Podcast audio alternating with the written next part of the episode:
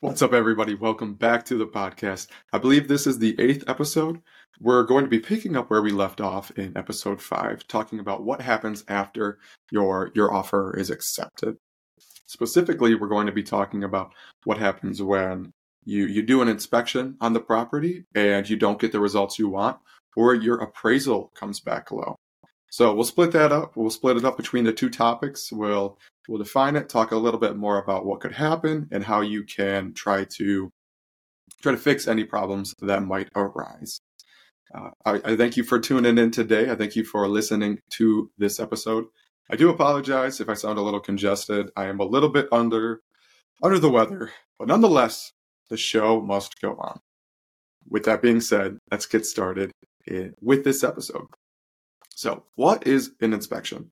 Before I really begin, I would like to say this. Um, I use a lot of, I get a lot of my information from Investopedia.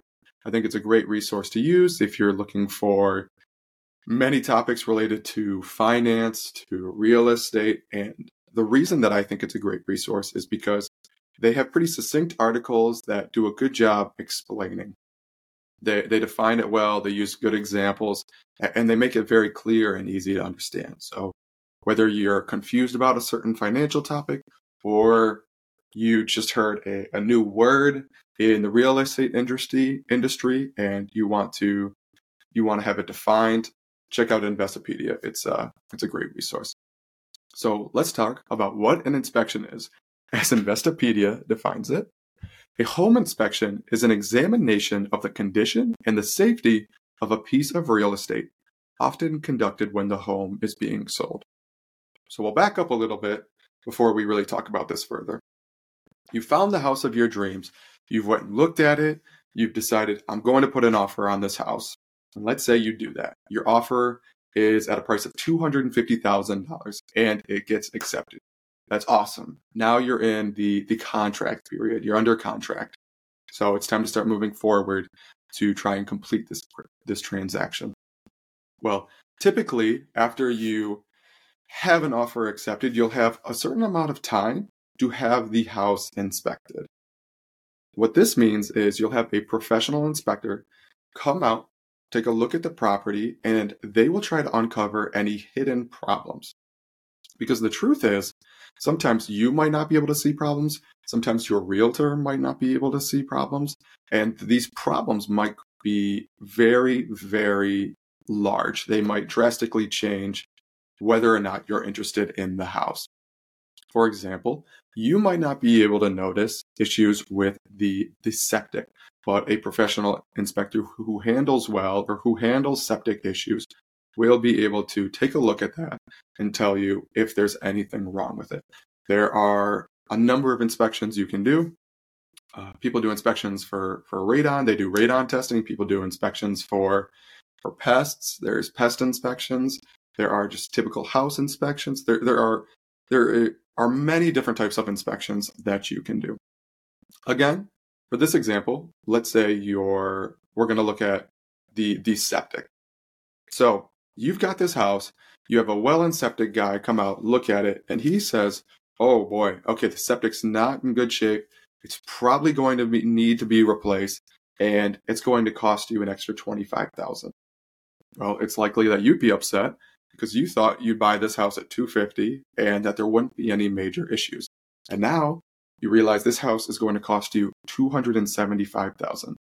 Very understandably, it might change how you feel about the house. So, what can you do to try to get past this? What can you do when serious problems do arise during the inspection period?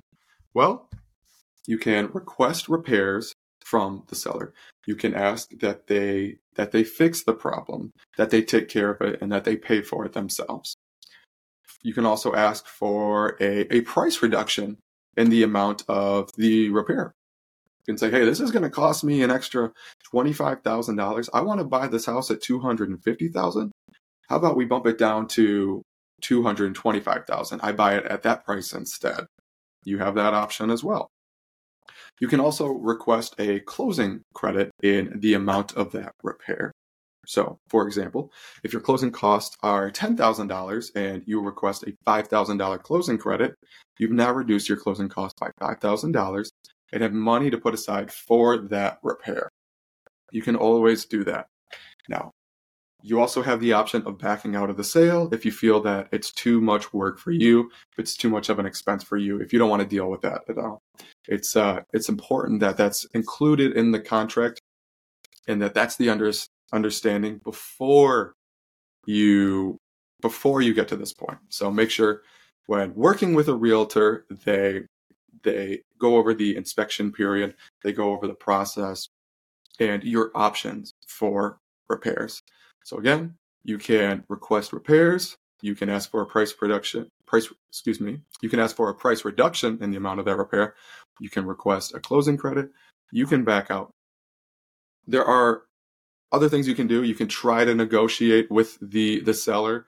Try to reach an agreement in a different way.